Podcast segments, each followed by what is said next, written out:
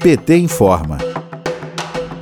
Brasileiros e brasileiras estão pagando mais caro por medicamentos nos últimos cinco anos. Remédios do kit de intubação, por exemplo, subiram 894% no valor. Em 1 de abril, a Câmara de Regulação do Mercado de Medicamentos, a CMED, órgão comandado pela Agência Nacional de Vigilância Sanitária, a Anvisa, aumentou em 10,08% os preços dos medicamentos, o maior aumento desde 2016. A justificativa é a alta do dólar em relação ao real. Remédios como antibióticos, anti-inflamatórios, medicamentos para dor e diabetes estão na lista dos mais caros em plena época de pandemia. Para Zeneto, deputado federal do PT da Bahia, o aumento dos medicamentos pode prejudicar ainda mais a classe pobre do país. Vamos ouvir. O aumento dos preços dos remédios no Brasil é uma junção de vários fatores que vão, com certeza, trazer muitas dificuldades para os brasileiros e brasileiras, especialmente os mais humildes. Vem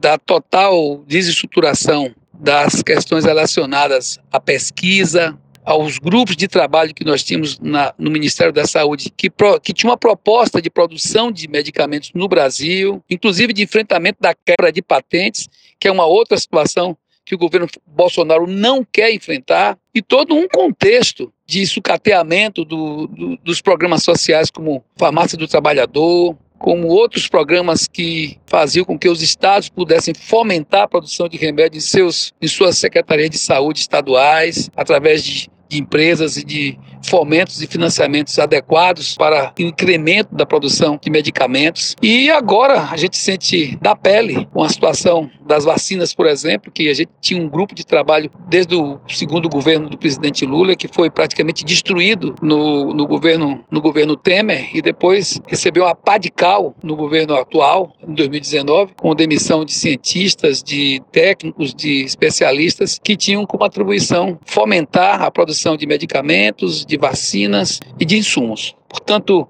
vivemos um momento dificílimo e nós vamos trabalhar no Congresso para reverter essa situação que é lastimável e que faz do Brasil apenas um país de interesses comerciais sem que tenha o interesse público o lugar que merece, especialmente no que diz respeito a medicamentos e a seus preços. Senadores do Partido dos Trabalhadores lutam pelo congelamento dos reajustes enquanto a pandemia durar. Ano passado, o aumento foi suspenso por 60 dias pela medida provisória 933, mas a MP perdeu a eficácia em julho, após ser votada pelo Congresso Nacional. O senador Humberto Costa, do PT de Pernambuco, com outros parlamentares, trabalham para trazer mudanças no projeto de lei 939 deste ano, que suspende o aumento do preço dos medicamentos até o final do ano. O objetivo do PL é bloquear o reajuste enquanto durar a emergência em saúde pública. Uma das medidas apresentadas em plenário é a do senador Jean Paul Prats, do PT do Rio Grande do Norte, que defende que os reajustes sejam congelados este ano. O senador Humberto Costa e o senador do PT de Sergipe, Rogério Carvalho, também sugerem que os planos privados de saúde não sejam aumentados. De Brasília, Terra Thaís Costa para a Rádio PT.